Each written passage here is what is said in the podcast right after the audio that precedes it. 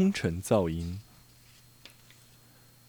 都会区各种噪音让人烦闷。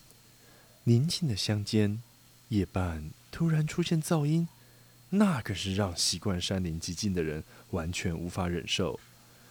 住在偏远郊区的人通常比较早睡，可是都会区的人却会利用夜晚到郊区从事各种活动，像是泡汤、钓虾、夜游等。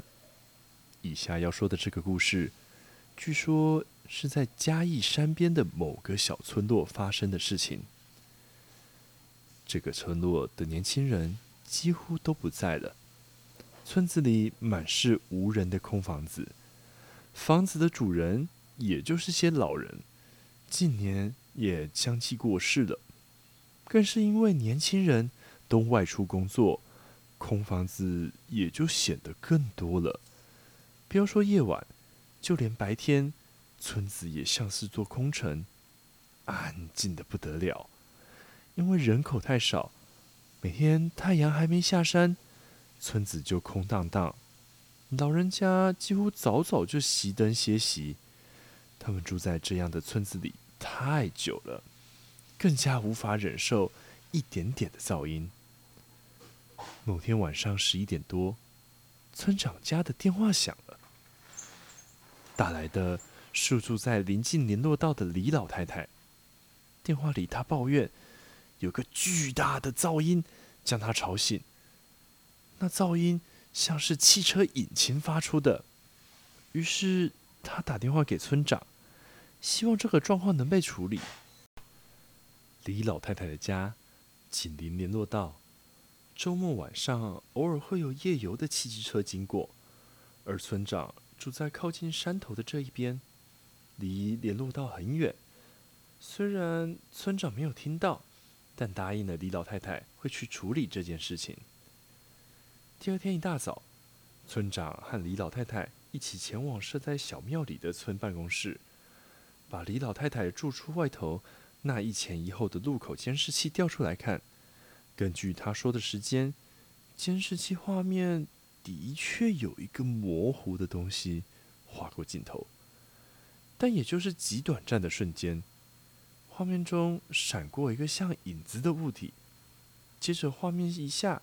就被电波干扰的画面取代，画面还记录到李老太太被吵醒时打开屋内灯的景象，但就是没有听见李老太太所说的噪音。那有可能？迄做大声呢？那无？敢是机派呀？老太太用闽南语问道。村子里五台监视器都刚才刚检修过啊，我也检查过了啦。接着村长还说。照得到你家那两台，我都看过啦。有一台确实是有个影子的，但另外一台哦，啥都没啦。不相信的老太太四处问左邻右舍，她想，这么大的声音，应该不可能只有自己一个人听见才对啊。两天后，到了晚上快十二点钟，村长家的电话又响了。是住在靠近村子中心的小庙后边的轻薄。他说自己被汽车声吵得没法睡。说到一半，村长的电话中听到有插播提示，于是听完轻薄的抱怨，用匆匆改接的插播。打来的正是住在靠近联络道的李老太太，她也抱怨同样的事情。电话挂了，村长急着披上衣服，匆忙的找。摩托车钥匙，想要出去巡查，刚抓起摩托车钥匙，电话又响了。他只好匆匆接起，没想到又是抱怨有汽车噪音的居民打来的电话。村长骑上摩托车往联络道方向骑去，刚看见联络道的李家屋角有一个红色的东西快速闪过眼前，声音十分嘈杂。声音起落和影子的移动速度都十分迅速，村长没差几秒的时间，就跟着闪过的影子来到了联络道。可是联络道上什么也没有。小村子很快就热闹了起来，老人家最后都聚在小庙，这件事情变成村里最大的谈资。不然，就去看一下监视器的。十几个老人，有人听见，有人没听见。几个老人决定去看监视器。他们挤在村长办公室的监视画面区，四台监视器的画面什么都没有。他们进而单独检查声音，奇怪的是，什么动静也没有。倒是李老太太家后面那台监视器，接近凌晨十二点，又看到一个影子从画面下方往上方移动，也就是联络到东侧往西的方向。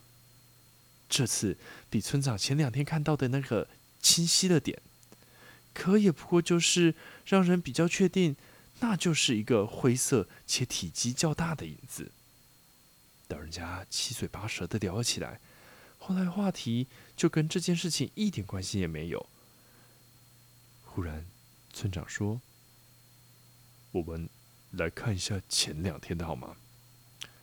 众人再度回到监控前，村长戴上老花眼镜，吃力的操作几个控制钮，流畅的画面像黑白照片，一张一张往前再往后。大磊，有人突然喊出声。有那么一张停格的画面，里头是一台清楚的汽车。